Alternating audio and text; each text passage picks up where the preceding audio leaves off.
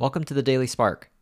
This is William Liao, where I share one idea every day on how to do our best work, create a thriving culture, and live a meaningful life. We all know what it's like to be delighted.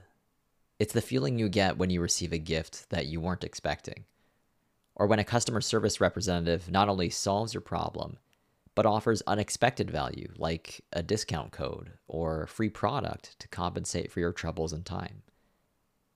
The scientific term for this phenomenon is reward prediction error, which is defined as the difference between the reward being received and the reward that is predicted to be received. The better the reward is compared to what was expected, also known as a positive error, the more likely one is to feel delighted.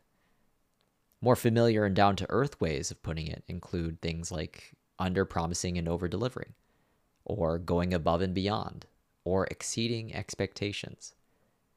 It doesn't matter whether you're operating as a business, as a friend, or as a colleague. Making others happy and delighted in any context is one of the most compassionate things that you can do for yourself and others. And to borrow from one of the terms above, a great way to be intentional about delivering happiness starts with posing the question In what ways can I go above and beyond to be kind to those that I care about and aim to serve?